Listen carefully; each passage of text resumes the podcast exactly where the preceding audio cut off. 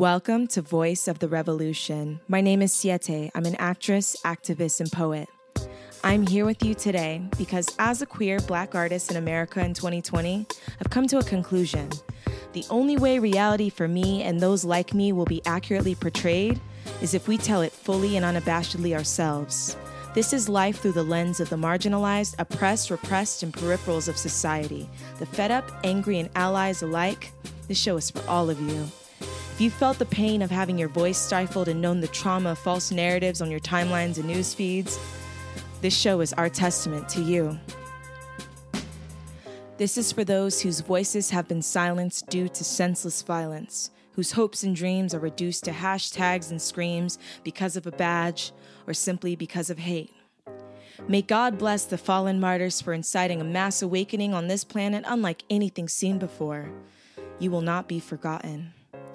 We are the generation that will put an end to systemic hatred and violence once and for all, so that the generations that come after us will get to inherit a world that was better than what we were handed. The baton has been passed to us, and for the first time, we have a once in a millennia chance of truly making a difference.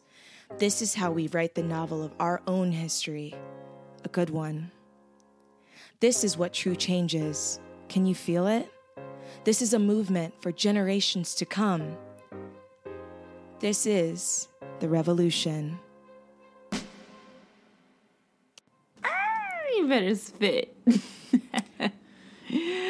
All right. well, I'm Kenyana. I'm the older cousin. I'm a little bit less poetic than our friend over here. um, but I'm glad for you to bring us in. So, a little bit about myself I'm a weeb. Um, and I'm a little chaotic being, not the bad kind, the good kind of chaotic. So, I'm going to be this space's devil's advocate.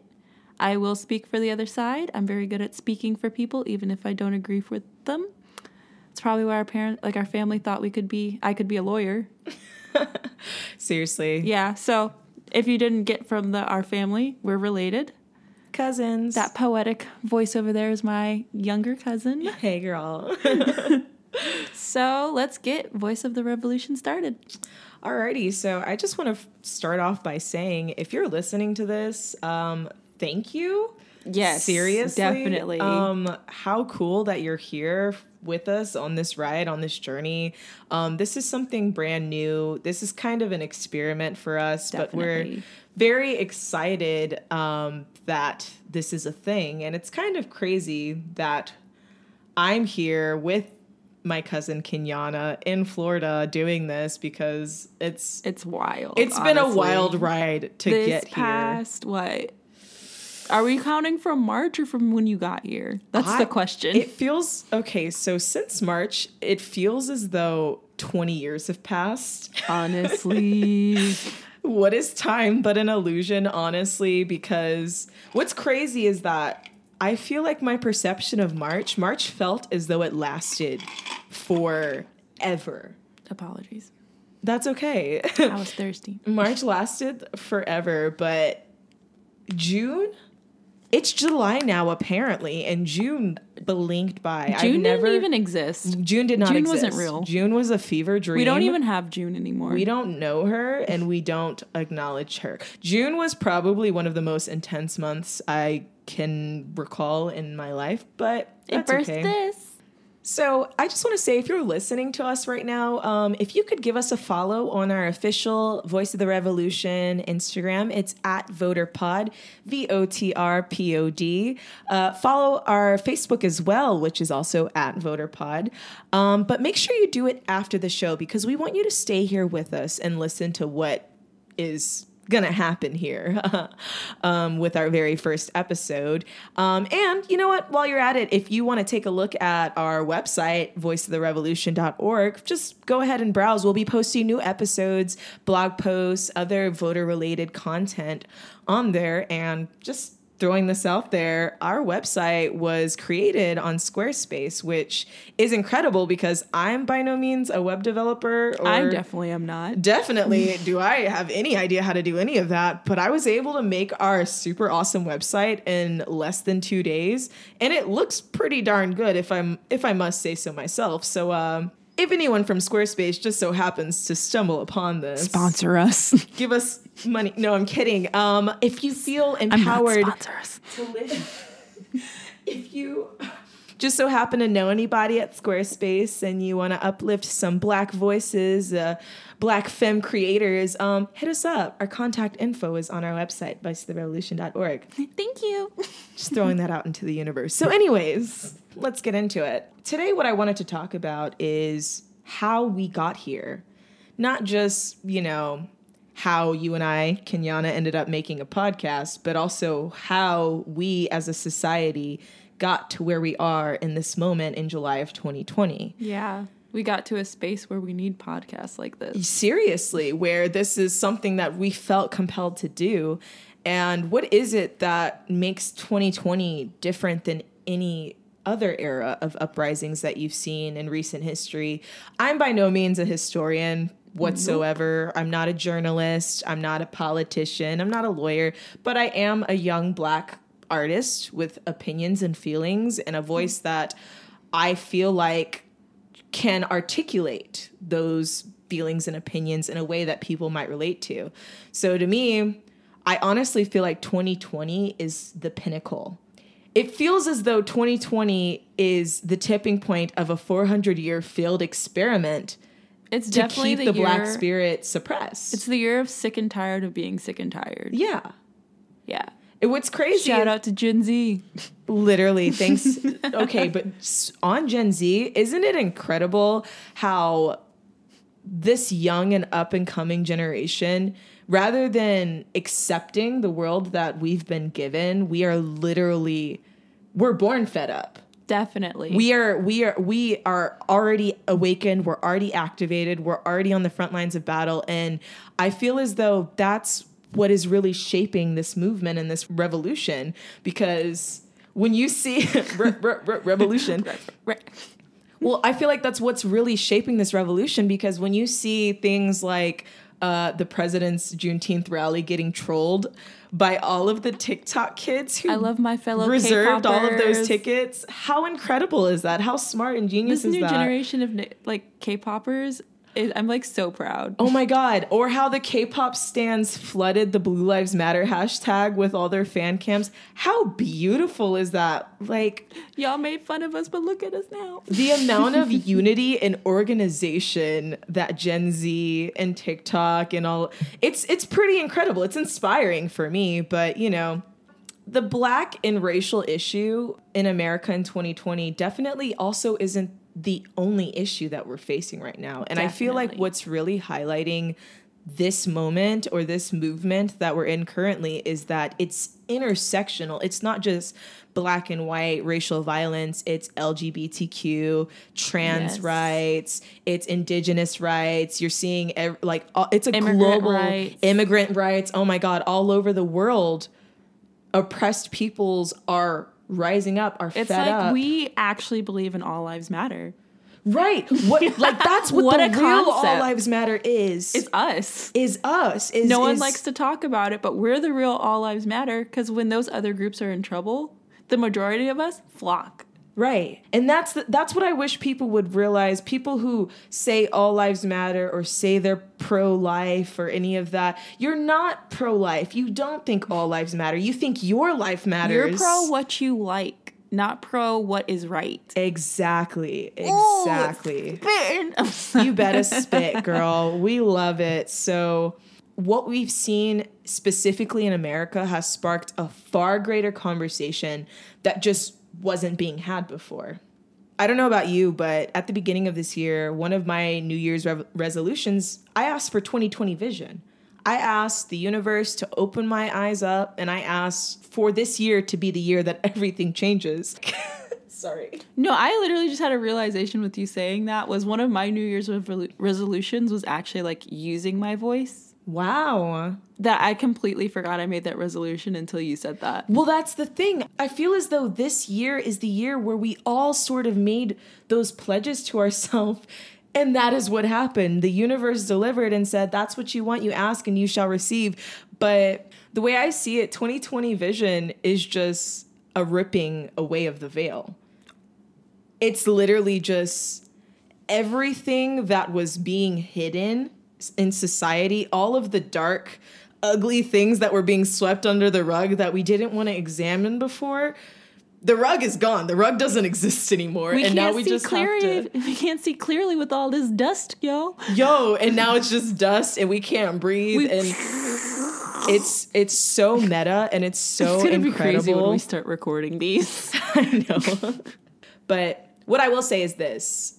If you if you're listening to this and you are like, no, I'm I'm the same person that I was 6 months ago, then you are most definitely still completely sound asleep. If not a single one of your beliefs have been shaken or challenged in recent times and you haven't done a deep deep severe amount of introspection, self-reflection, you are still sleeping. and that includes people that do support Black Lives Matter. yes. Like I said, I'm here to rock the Oh boat. my God. Listen, lefty liberals, y'all are not excluded from this conversation because Nope. if you call yourself an ally, you have the most work to do than anyone else. Because you know what?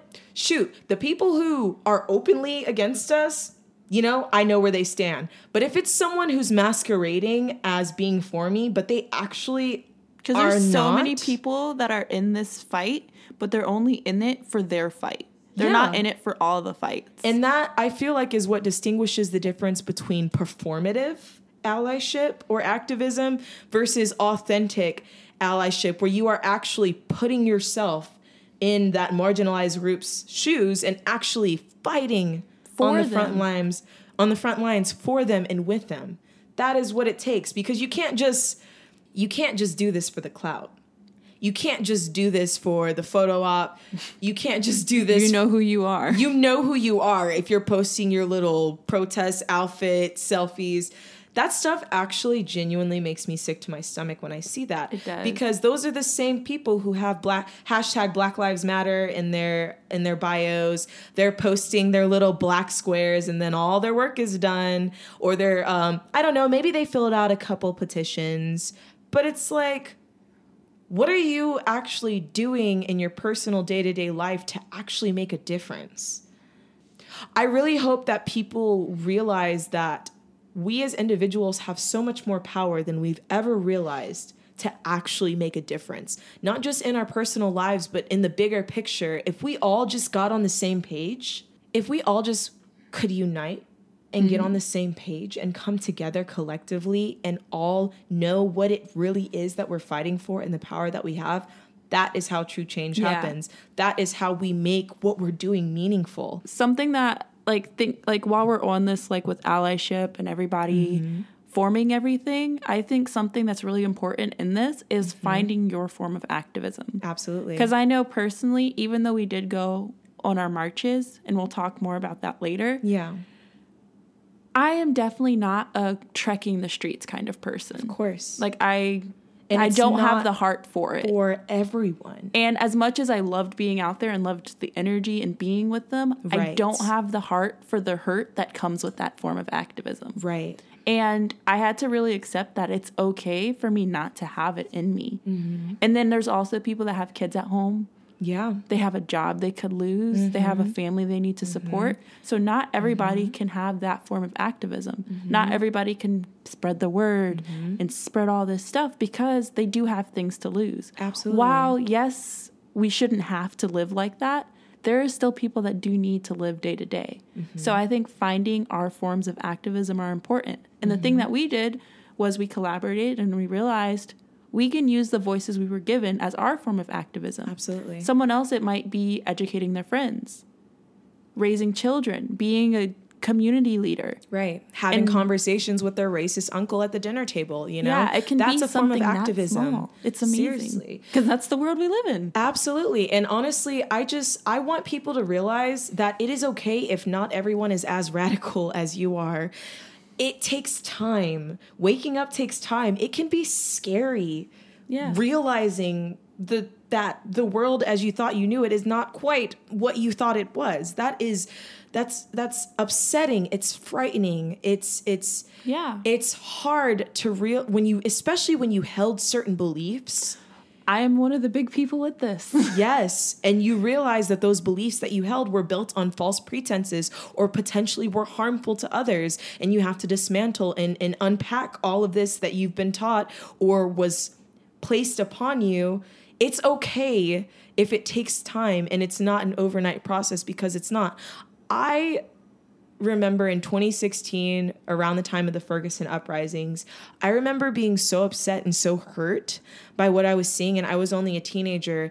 And at that time, when I was only 17, 18, I considered myself to be this woke queen, but I am nowhere near on the level that I was, that I am now compared to what I was then, and that is okay. If you're just a little and and, and the level that I'm at now is nowhere near the level How of some, some of the people, people who are. are out here. And I know that I honestly, even though I do have like a very open mind with everything, mm-hmm. I don't think I'll ever be as radical as other people. Yeah. I'll still advocate and I'll still push, mm-hmm. but there's gonna be points of things where I'm like, I'm gonna always feel like there's always another way. But right I'm just non-confrontational in general. Yeah, but I also do support fine. our radical kings and queens that are out there fighting for us. Absolutely. A train can't run on just an engine. There's a whole uh, there's a whole bunch of components that are needed to keep it going. It you know, we need the screws, we need the tracks, we need the wheels, we need the cabin, we need the lady that rips the tickets or is it a guy usually? I don't know. I don't want to assign in 2020. Gender roles. It doesn't matter. Exactly.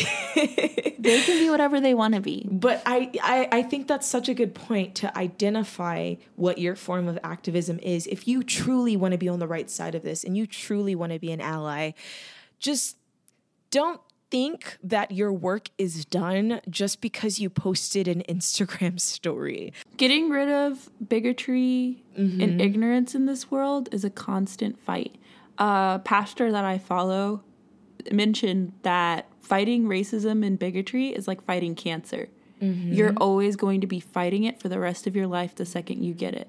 Because cancer patients, they have to go back to the hospital. Mm-hmm. They have to get regular checkups. Mm-hmm. It's a constant fight. It's not something that's done just because you go to one appointment. Right. What a great, what a great metaphor. It was a very beautiful video. I love that. That is beautiful.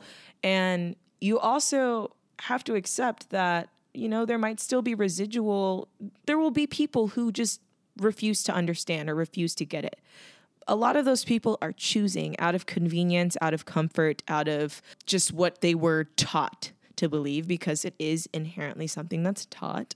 That one annoying video that's been so politicized and abused of oh the little gosh. black boy running towards the little white boy on the sidewalk. Both sides have just abused and it's just so really, horrible. really hijacked that video, which is really just it makes me that so. was literally probably supposed to be a cute. Pa- it's just video a cute video parents. of exactly of of two babies being babies, but y'all want to use it for your political messages. Anyways, racism is taught. We all know that. You know, no one is born racist. There's no validity to it. The only thing we're born with is biased.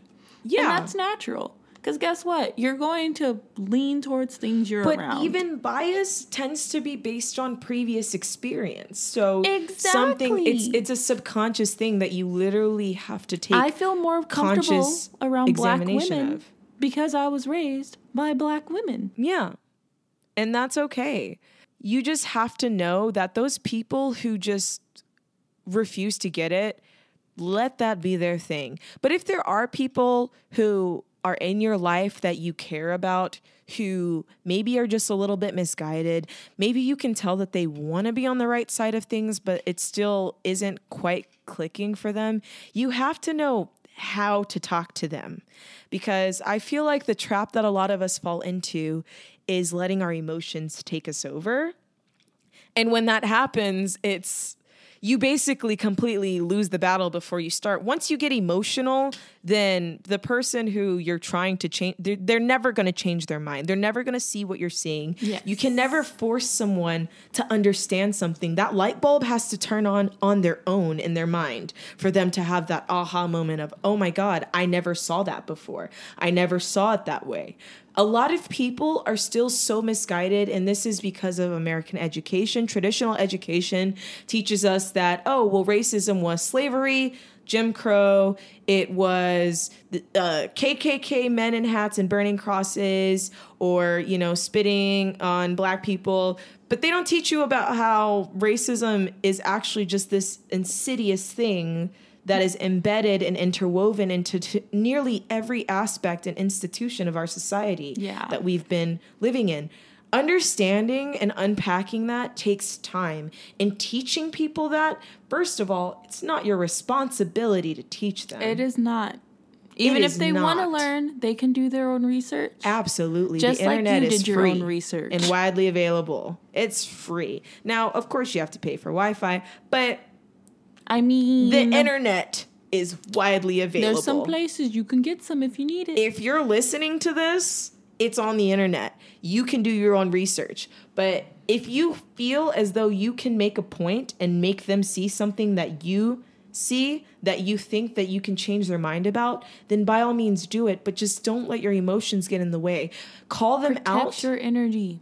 protect your energy call them out but do it in a way that keeps you from losing your cool that keeps you from literally scarring yourself mentally um, And if you feel like you are entitled for a person of color or someone that uh, disagrees with you to educate you on their beliefs, on their experience, on their life, listen you're probably a part of the problem, honestly. Uh, and you might need to reevaluate what you're doing. there is Because you can sit there and tell me all these facts about your thing trying to make me trying to devalue my life. right But if you can do that and then when I say something like, "But this is my experience." right And then you want me to like literally probably share stuff that is way deeper than our friendship is. right You probably just need to do your own research. Right. And instead of being so caught up in what you believe and the people of color that validate what you f- feel and believe, Mm-hmm. you need to look at people that disagree with you.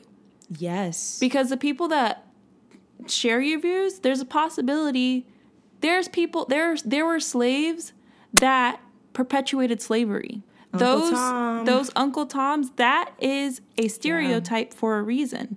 Mm-hmm. That's something we'll get into on another day on a dip, deeper level. But you have to remember, just because there's a black person that validates your experience, doesn't mean that is all black people's experience. Just how you part. don't want all white people to be these racist, evil people. You don't want all cops to be these bad people. Not all black people are happy with what's going on. right So you also need to listen to both sides. Just how you expect me to listen to both sides, you need to do your research. seriously Because guess what? I research the other side on my own. yeah I never expect someone to educate me. Well, I, I really, really do think it's important to arm yourself with education so that when you are having these complex conversations with people who don't necessarily agree with your beliefs, if you understand the way that they think or why they think the things that they think, then you can really say the right things that will trigger something inside of them that will say, huh, maybe I never thought of it that way. And I do think it's really important what you mentioned about how certain people use model minority, you know, uh, black people who, oh, well, they they agree with me, so that therefore I am right, which sure is valid, I guess. I don't want to invalidate those black people who just It's so happen to be on that not side. 100% true.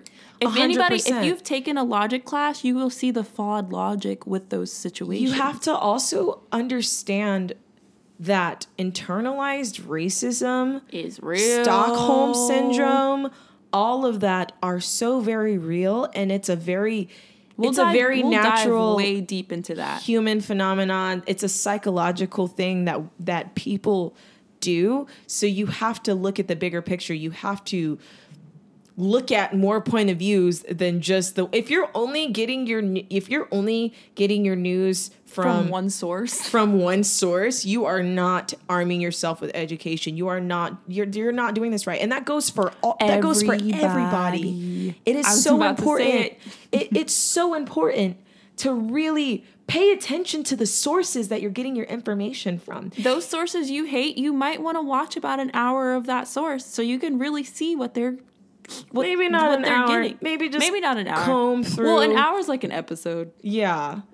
just just to see but also protect your energy because some of what you see might be Sometimes really you need to upsetting talk it. You have to turn it off. and something that i've i've really had to practice within myself is mindfulness of what i am taking into my into my psyche on my timelines and on my news feeds. Because for me what i've realized is that every time i see a headline that gives me that visceral jarring feeling that sinking feeling in my stomach where i get that emotional recoil where i just can't believe what i'm reading it's in those moments where I really have to check myself and, and objectively observe okay I'm I'm I'm having this emotional reaction and I feel as though whoever wrote this stupid headline wants me to feel this way so I'm not going to give them that courtesy. I'm not going to give them that that satisfaction of letting this this fear this disgust this horror at what I'm reading overtake me. It's just not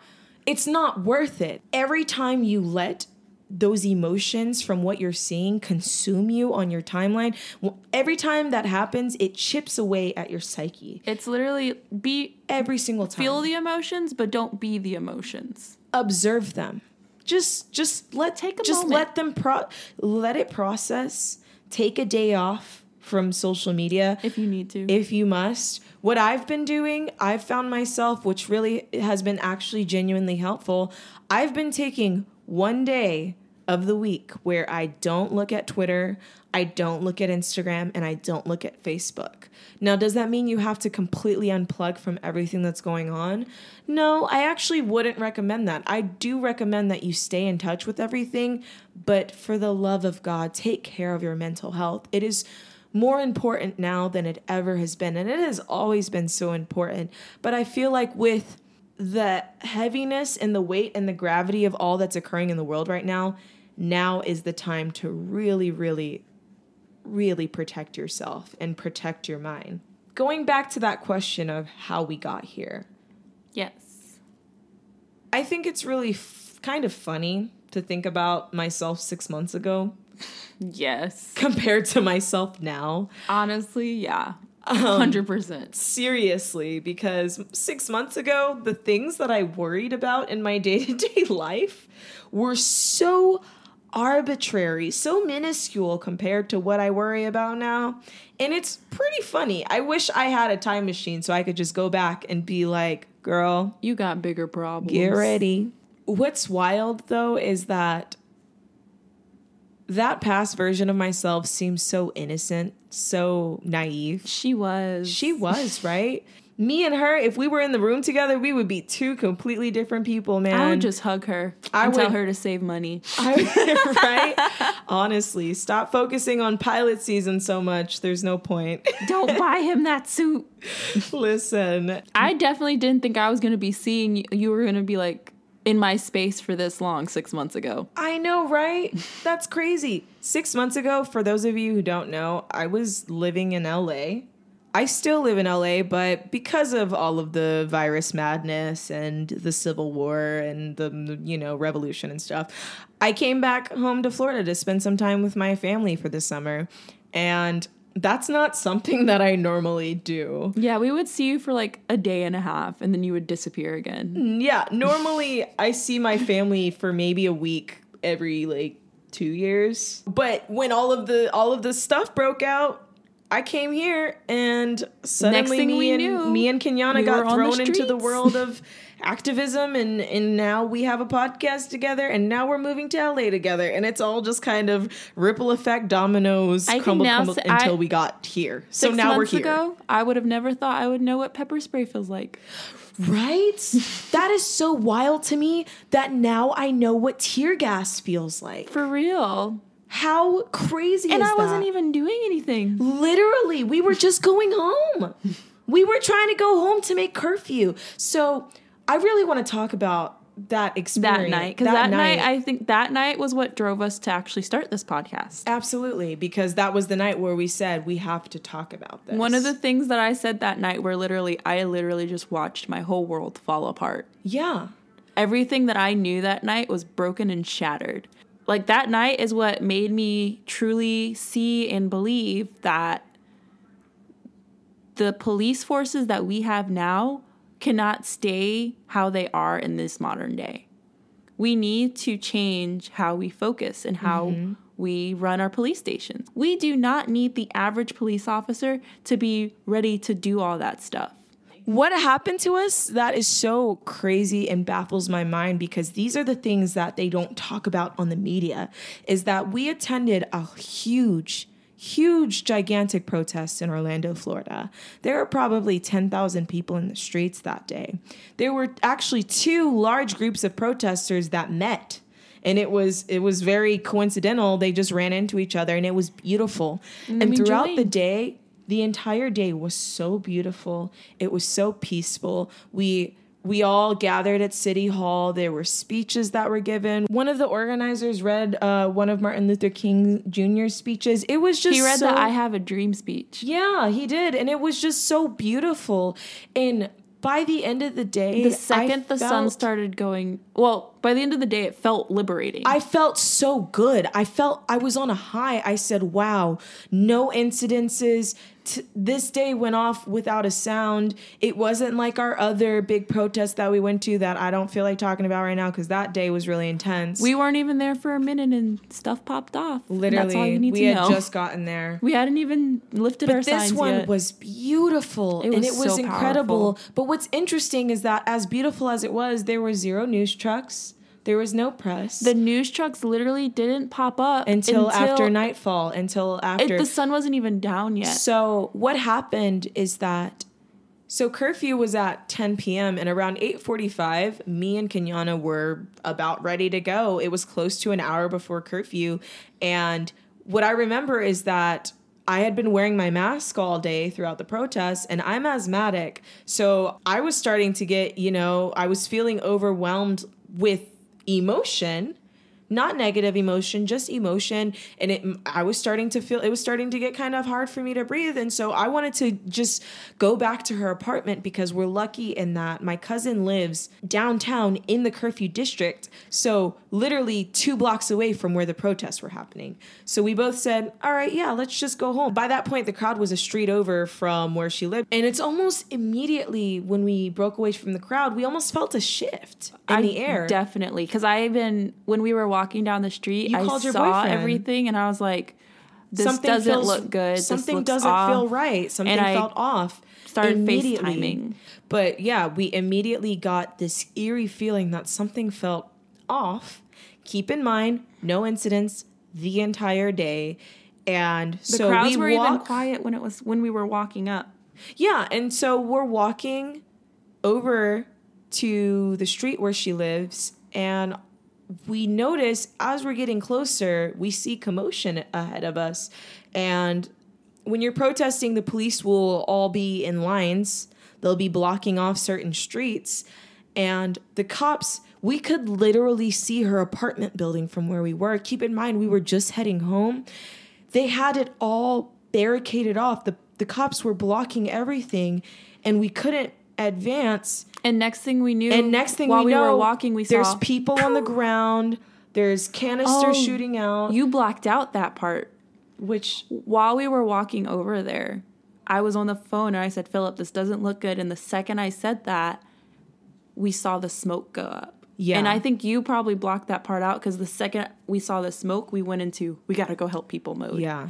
Yeah. Someone broke their leg that day. Yeah. Yep there was a man on the ground who was, you know, the medics were around him. There were people screaming, crying. The tear gas canisters were out, flailing. There was flares.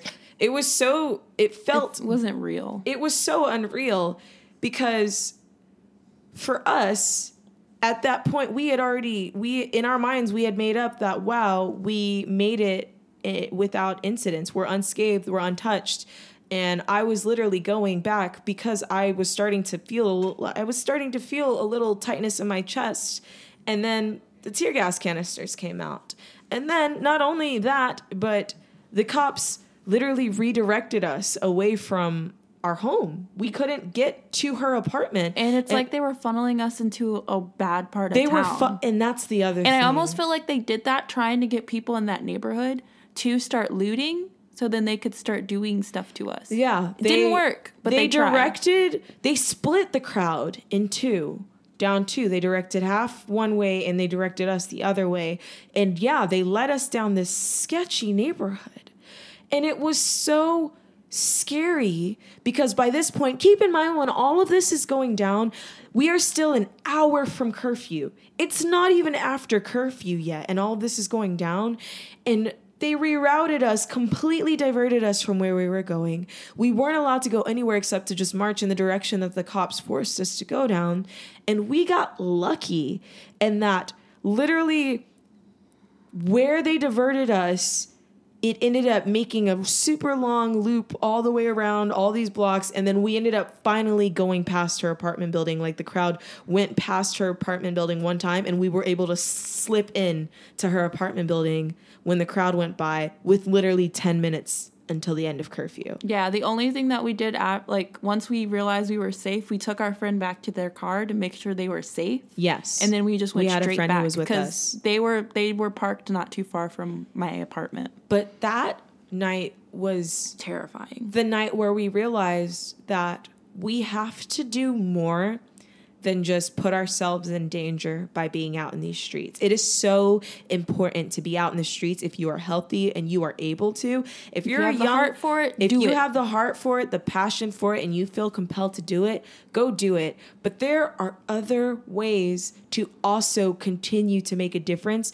and also to protect yourself because that night not gonna lie, we broke down a little bit. It was very upsetting and it was very intense, and a lot of other activists can probably relate to that feeling or that story and and and know because this is what's happening all over the country and that's the kind of thing that the news doesn't want to report. The news trucks only show up once It all of like the chaos breaks off. out. Because do you That to is the only way that they that they report it. you don't know this because I don't think you follow a lot of local news sites for here. A lot of the headlines for that night were the almost peaceful protest. Wow. Wow. Yeah, That's that ridiculous. was that were that was the next day's because that night I saw it with my own eyes. The protesters were not provoking the police. They weren't we were all just keeping to ourselves and we were all just doing our own thing and making our own voices heard. and we did notice them shifting, And but the we thought they would understand. Their psh, their energy the entire night. The later it got, the more riot Sketchy. gear they suddenly had on. The more um, suddenly you could just tell you could, that it's almost like they switched to the the ones They that are causing wait- the problems. They were exactly. They were waiting for the right moment to start the chaos, start the abuse. And that's what I wish people who talk about looting and rioting, which by the way is We an s- old racist trope, the looting and rioting argument, because they used to say the same thing about Dr. King. Just They throwing that did. out there. They did. And just so you guys know, those protesters out there do better policing work than the police themselves. That is because so that true. night, I am positive that we stopped people that were about to start looting. I saw with my own eyes a guy pick up a sign that had been knocked over, you know? I don't the, the We people, were picking up litter. people need to distinguish between protesters who want their voice heard and opportunists who are just out here just being an opportunist and trying to you know but also here's the thing about looting and rioting that I really want to make an important point I want to make about looting and rioting is that the reason people loot and riot during uprisings is because of need and because of their social conditions that have brought Same them to that people point. loot and People- riot after their team wins, loses, or whatever. yeah, it's to me, it's a looting and rioting is just a symptom of of capitalism. Pretty much. And the stronghold that it has on us that causes people to feel like this is their only choice or that people who know that the police are busy doing other things can go to the malls or go to the Apple stores or whatever they do. I don't think it has anything to do with being black, being a person of color. It has everything to do with the circumstances that capitalism has bestowed upon people that are no fault of their own. That is the point I want to make is that this system is what breeds the environment that makes looting and rioting a thing. And it definitely is something that, like, while I don't support, it's something that's like it's a valid It form of is what it expression and and going against the system in my opinion. Personally i don't like it. I would never do it myself. But in my opinion anything that challenges the status quo is valid. Because when we just conform and fall into line and just accept what is because it's the way that we've been taught. Laws are laws yes are they are important. They keep people safe but we also have to know that at one point slavery was legal. At one point it was legal to discriminate against people because of the color of their skin and in a lot of places it still is. Man, there's still laws being passed that I can wear my nice, pretty curly ponytail to work. seriously just because something is legal or illegal does not make it moral or immoral and i wish more people would realize that that we have to do a better job as a community of deciding what we deem as Acceptable. Ex- exactly. Because some people will say, oh, well, I support it, but I don't support criminals. But they don't realize that when you are a black person, your skin itself is criminalized. Whether you are a law abiding citizen or not, if the wrong person deems you as a threat just because of how you look, it does not matter if you've never broken a law, never stolen, never lied a, a day in your life. Just because you are that is that is the problem is that something being legal or illegal does not necessarily make it moral. Yeah, or because immoral. it doesn't matter if you're a good person or a bad person by any sense because you shouldn't be judged just because of how you look. That's true. And that's why the token victim is not a fun thing. Honestly, that's something we'll dive in deeper on another day though. totally. But- maybe episode 2. I guess you'll have to listen to find out. Yeah, cuz people Listen. love bringing up token victims. Because the time. token victims are the Breonna Taylors and the Elijah McClains. Well, that's the thing. That perfect victim who lived a perfect life.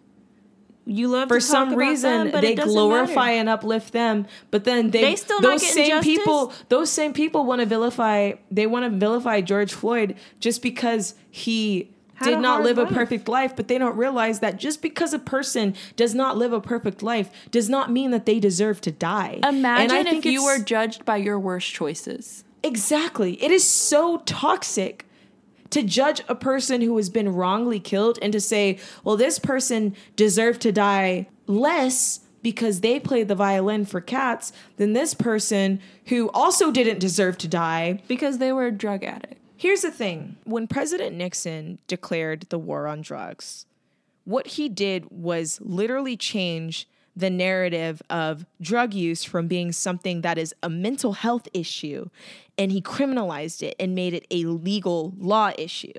In doing so, I think in 1980 there were maybe 500,000 people who were in the prisons, and now uh, in 2020 there are two and a half million incarcerated people in America. And it's crazy because people don't realize that it's not as though suddenly more crime is getting committed. No, it's that we have all these people who are in prison for these criminalized drug charges or these minor drug charges who do should not be in prison. They should be in rehab. It's so upsetting that if you're a poor black person and you use drugs, you are treated as a criminal. But if you are a wealthy white person in the suburbs who uses drugs, you get to go to rehab because you can afford to. You will face a lesser charge even if you do get caught. Period. And it's just so ridiculous because black people don't use drugs any more than any other ethnicity does. But for some reason, We're black people- villainized for it. Yes, are vilified, villainized, and criminalized for it, which is unacceptable. And I really do think the thing about this that really is just so like frustrating is we always say that this is so and so's fault. This is so and so's fault. Right. And everyone just really thinks that if you just change who's in office, it'll fix the problem, but they're not actually researching who they're voting for to change it. Well, that's the thing is that people don't realize by saying just go vote, that actually does nothing to help people in changing the structures that prevent people from doing that. They are well meaning and well intentioned. And yes, it is so important to have your voice heard.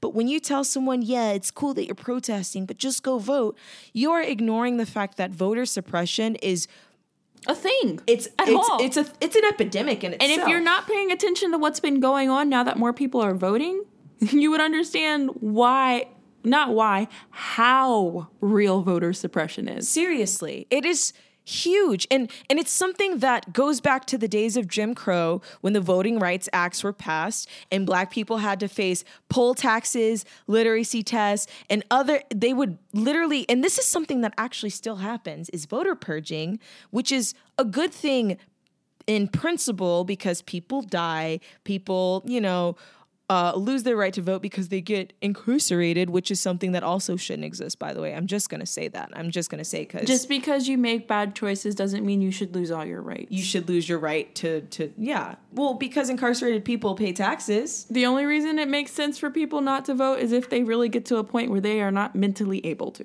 literally. And so when you have two and a half million people who are incarcerated who, should they earn the right to vote, could literally swing an entire election, you know, I just wish that people would examine that a little bit more. I wish people would unpack gerrymandering a little bit more when when when when in these southern rural states or even in these like look at Ohio, the way that they did the Those swing redistricting. states are so. Uh, being from a swing state, gerrymandering is so real, and you see it with school zoning. Yes. Even If you don't know what gerrymandering is, it is literally how they redistrict the zones on a map to essentially suppress a political party's power or to amplify. So if there's only say there's 20 districts total in Ohio, when you gerrymander, you redraw the line so that there's I don't know, maybe 16 red districts and only four blue districts. And and what that really does is that really screws over the people of color that exist in those states because suddenly they their political power has been taken away from them. In 2018, 70% of Georgia voters that were purged from the polls were black. That's just 70%. And across the country, 1 in 13 black Americans cannot vote because of disenfranchisement laws, which literally says that a convicted felon either is temporarily banned from voting while they're in prison, while they're on parole, or they're banned for life just because they have a felony conviction, which literally takes away their their voice. American right. Only 40% of polling places fully accommodate people with disabilities. Only 40%. That is ridiculous. Only so if you're in a wheelchair I like wrapping my brain around that. So Just because I either was born this way or had a terrible accident, something I am no more- fault of my own. I am. I have a roadblock to do something that is my American right. Absolutely. Whether you're an immigrant American, a naturalized American, or a born American, I might have just repeated something twice. I don't care. American is American, Seriously. and they should have a comfortable place to vote. And I don't understand how any person who calls themselves an American or a patriot or they're proud of their freedom and their country, how anyone could sup- that's- could support any form of voter suppression because that is what literally makes our country free. That is what literally the principle of our of our country was founded upon was this was this for the people principle that we should be the ones that are choosing our We're democracy. for some people, not the people. Exactly. You are not a patriot. You are not an American. If you don't realize that across the country, counties with larger minority populations have fewer polling sites and poll workers per voter, and how that affects minority voices and minority votes, you are a part of the problem. Unfortunately, a lot of the people who say that just go vote trope are well intentioned, liberal, left leaning people who consider might have Black Lives Matter in their in their bio on Instagram. But the thing is, a lot of them are just supporting the party that they want to win. Right. They're not even they're not as much for the people as the other side is. I really wish that people, rather than focusing on a political party, would realize that neither one of those parties that I Are don't for even the people. Neither one of those parties give a damn about anything other than money, for real. anything other than capital. And the people in those parties that do care don't make it past a certain point. Yeah. Honestly, They hold zero power. I'm There not is- necessarily- The choice is an illusion, by the way. Blue or red literally does not matter. The I'm just choice gonna- is looking that right past the color of the party, looking past the party. Because the real place where the choice is, is when you realize that if we make a collective decision to vote for someone, that person will win. Instead of being like, well, if if we don't if we don't vote for so and so, my then party. so and so is gonna win. No. When we start voting for the people versus for a party, that's when change is really gonna happen. Y'all, I wish y'all would realize that when they founded America, America was weren't never supposed, supposed to, to have, have political these. parties. America was never supposed to have privatized banks. Never. But here we are. Having private banks, Have you ever heard of a thing called ALEC, Kenyana? Oh, please tell me. Oh my God. So ALEC stands for the American Le- Legislative Exchange Council. Go and if you watch the 13th documentary on Netflix, which I recommend everyone to watch by Ava DuVernay, they talk about ALEC, and that's actually how I learned what ALEC was. So essentially what ALEC is, it's it's like a conference. It's like a mm-hmm. it's like a retreat Go on. where the country's most powerful leaders, all of the representatives, roll my eyes that hard. That's okay. She just rolled her eyes to the gods right now. The country's most powerful leaders go on a trip to a resort, to a hotel, with all of the country's, um, you know, top CEOs and corporate executives. And you know what happens at this retreat? Those corporate CEOs and corporate private executives, they propose bills to these exec to to these representatives. And not only do they propose the bills, they vote with equal weight as our representatives at the ALEC's conventions. Give me a moment. Sit on that for a second. this is a thing that is that openly exists, but nobody talks about. And this Because is why people I'll always be against it. capitalism. Exactly. We vote because for the people don't know it's not about the people. It is about your money. It is about Y'all keep voting for people that are about money, not the people. neither the left, neither the Democratic Party, nor the Republican Party give a crap about you, your mom, your husband, your son, your daughter. What they care about It's is you as a working pocket. class American citizen, you being the engine that's keeping this machine going. So they can continue to go on their little resort trips and so that they can continue to accept all these lavish gifts from these corporate executives. And why do you think certain Hallmark laws get passed? Like, who do you think was the one that proposed the laws that started to put The amount of rage I'm feeling right now, I think. Let's just say you made your point real good. Who do you think? who do you think proposed the laws that would militarize the police so that ultimately more black people end up in jail, so that ultimately all these prisons can stay full, so that ultimately they're at full capacity, so that the people who are privatizing these prisons can stay stupid dummy rich. where do you think the where do you think those laws are born? They're born at ALEC. Look that shit up, y'all, if you don't believe me. Sorry I cussed.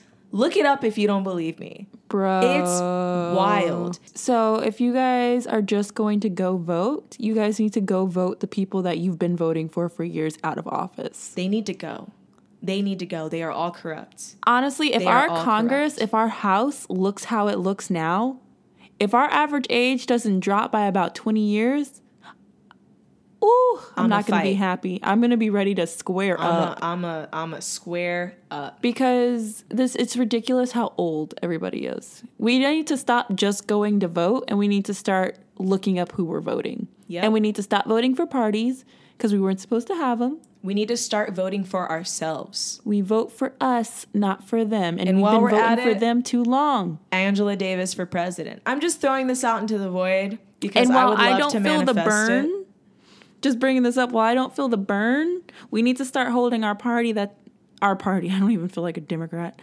I'm not a Democrat. I don't claim them. I'm just gonna say, I'm a you. Democrats out there, love y'all, but y'all need to start seeing what they're doing because they're blocking the people in the party that are for the people. That's true. Open your eyes because as much as as much as Bernie Sanders has his issues, who doesn't? He's always been he Bernie's been down with the business. Yeah. And Since you know, the, Bernie's been trying to get these bills passed. Bernie has been down with the sickness forever. And while I don't you don't need to support him wholeheartedly, he's been down for it and he's really genuinely been for the people. Mm-hmm. And that's why that's why our that's why the party puts people against him because he's for us. Absolutely. Here's the thing. And we got a new young people person, a new young lad named Yang. We need to keep our eye on him. Ooh, I like that. Because he's that. definitely for the people too. That's amazing. I would actually rather um, boil rice one grain at a time than vote for Joe Biden. I'm just gonna say that right now. I would actually. I don't. Th- I think he needs to go. I think he needs to retire. I would rather comb my eyeballs out of my face than vote for Joe Biden. oh, because, you said Biden. Oh no, I Joe I Biden you said can. Sanders, liter- and I was like, oh no no no no no no no no. Okay, we can- Joe Biden can literally kick rocks with open-toed shoes. He makes me sick. He literally. He was a great vice president. He was all right. He was all right. He was all right. He was all right. He was all right. He's tough on crime. Do you know what tough on crime is? It's code for I want more I people want in more private black prison. people in jail. the more people in private prison, the more money in my pockets. Literally, y'all don't realize who who who your party has chosen. Like y'all really think there wasn't chosen exact anyone better? They just chose someone that was doing the same agenda, just on the in their terms. Straight up, it's it's so upsetting. And you know what? Being tough on crime really doesn't examine the people who were just living their best lives and were suddenly murdered for no reason. It honestly encourages more of what's happening. That is why I personally do not buy into the good cop trope because you cannot look at cops on an individual basis. You can only examine the institution as a whole. And the institution as a whole does not prosecute the killer cops. It does not hold them accountable. The internal in- in- investigations that happen with police officers does nothing to mitigate these instances where the police have the wrong address and they're barging into someone's home and then shooting them in the face for no reason. It does nothing to hold those. It actually does more to the cops who speak out and file reports on on their partners or who call the call out the injustices. Those cops get prosecuted more. Look at Chris Dorner. Do you know who Chris Dorner is? That name is really familiar. Chris Dorner was a California, an African American California policeman who witnessed his partner use excessive force on a man who was already ho- handcuffed. I believe he was homeless. I could be wrong. And he filed a report. I think it was something as simple as he was already handcuffed and she started kicking him or something. Just something that wasn't necessary to do. What happened when Chris Dorner filed that report was that the precinct that he worked for began to investigate him. And then he got fired. They fired him for filing that complaint against her. And it's crazy because while I do think unions could be good, the thing that the police union is doing is protecting the cops that are doing wrong, but not unions are not good for police because police are not disenfranchised workers. They are It's good for police. They- plumbers. They, work for us. They work for the state. They don't need unions. So they fire him, and what does he do? He writes a manifesto. And what does it say in this manifesto? It's the higher ups that are responsible. He calls out a whole bunch of his coworkers, and then he says, "You all are gonna pay. I'm gonna kill all of y'all." What does he do? He goes on a killing rampage. Oh, Yeah. that guy. that guy. Do you think that that's just a random incident? Is that, do you think that that's something that just happens? I'm not bringing him up to glorify violence. I'm bringing him up to say that that is what happens within the police institution. Like the good people are ex- driven to madness. and you know what happened? He fled up into, I want to say up into the desert somewhere in California. And when they found him, do you know what they did to him? They turned him into Swiss cheese, bro I'm not surprised. they sh- not only did they put like hundreds of bullet holes in them, they burned the cabin to the ground that he was in. It was like on some straight up like fury fury shit. Like I bet if he was white, he would have been arrested and taken in. Absolutely. because there is a difference. And if you don't recognize that difference in how black criminals are handled versus white criminals, you're a pro- part of the problem. Please educate yourself and realize that within Aurora, I don't want to, but we do need to go into it, considering the Oh fact that was the same city that handled the dude that shot up the movie theater. The same police. Who who by the way is still alive. That man who shot up that movie He was able to live to his trial. Elijah McClain is no longer alive when he should be. I really wish that there existed an institution outside of the police that people could call that could deal with mental health crises, you know, drug and alcohol abuse, domestic violence, that wasn't a person with a gun or a person who could kill you. I know some cities are lis- looking into changing those into crisis counselors. And that is why we must defund the police. I haven't said it yet. That is why we need to redistribute the funds because I don't know why a police officer would need an AK 47. There's If they wanna- no reason for them to even carry a gun, in my opinion, because 90% of the work that they are doing and should be doing should be nonviolent offenses, anyways. So for the violent offenses, those should be the special guys that, you know, need to arm themselves or protect themselves. But for the regular stuff, I do not think that they need all of that extra tactical gear because that is what amplifies and fuels them. Are you familiar with the Stanford prison experiment? yes, I am. Yes. So in the Stanford prison experiment, it was literally just college students. It was supposed to be, I want to say, like a two-week experiment. They were only able to conduct the experiment experiment for six days because It got the too it got too real because and this was a simulated clinical environment that they were in where half of the students were told that they were prisoners and the other half were told that they were guards and the guards were given batons they were given weapons they were given handcuffs and there were there was no further instruction beyond that and what happened was disgusting. when they were given it that was so power disgusting. is ridiculous And those post interviews for that were chilling. it's horrendous.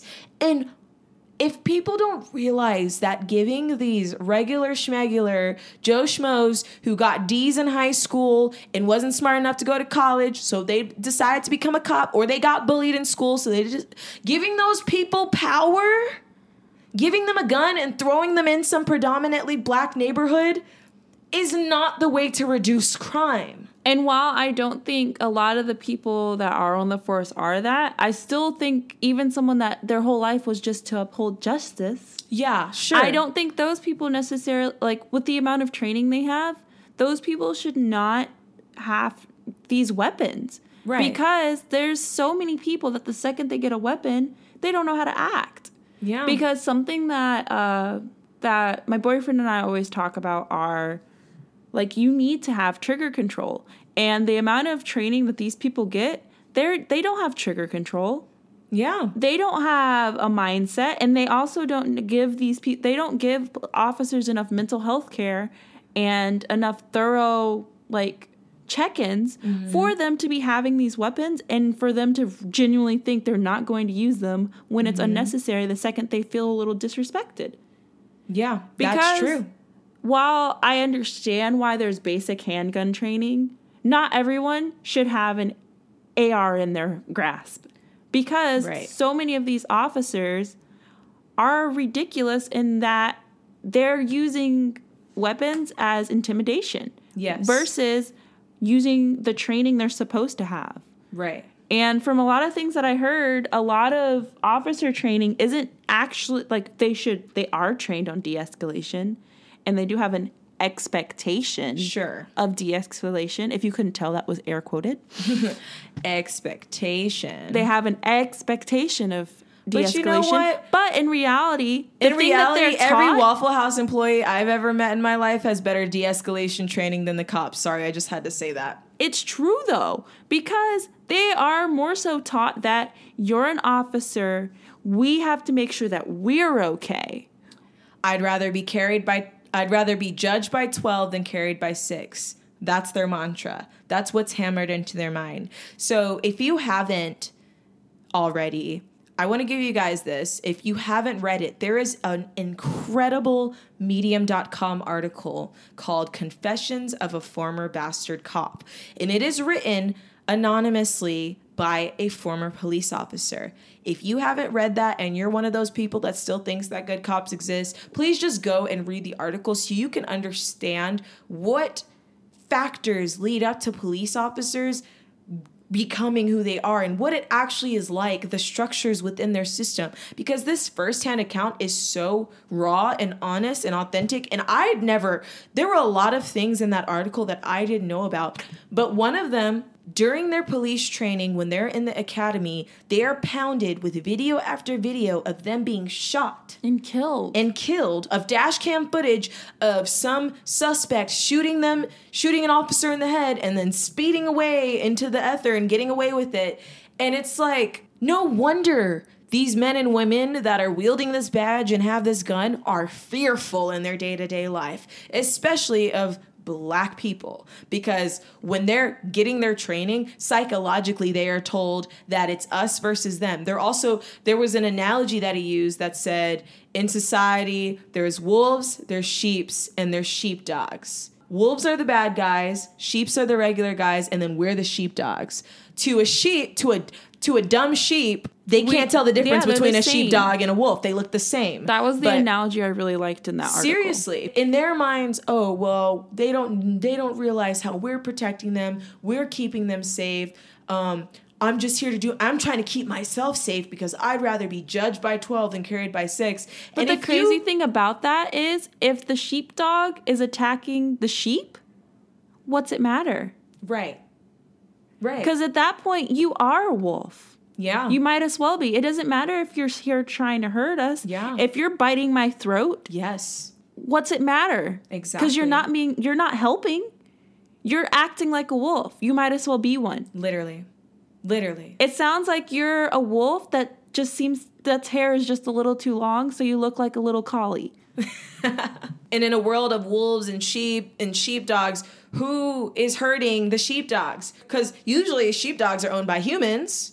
So what institution exists that's protecting actually, the sheep from the sheepdog? Yes. We don't have one. That's our point. That's the whole point is that there is not one that exists and that every time one of those sheepdogs bites a sheep on the neck and kills him dead, there's just another sheepdog that's just like they give that sheepdog a paid vacation. They literally they give him paid vacation and they say don't do that again. Or that, or they, they fire- go send him to another farm. Yeah, or if they fire him, he just goes and gets another job at another farm like nothing happened.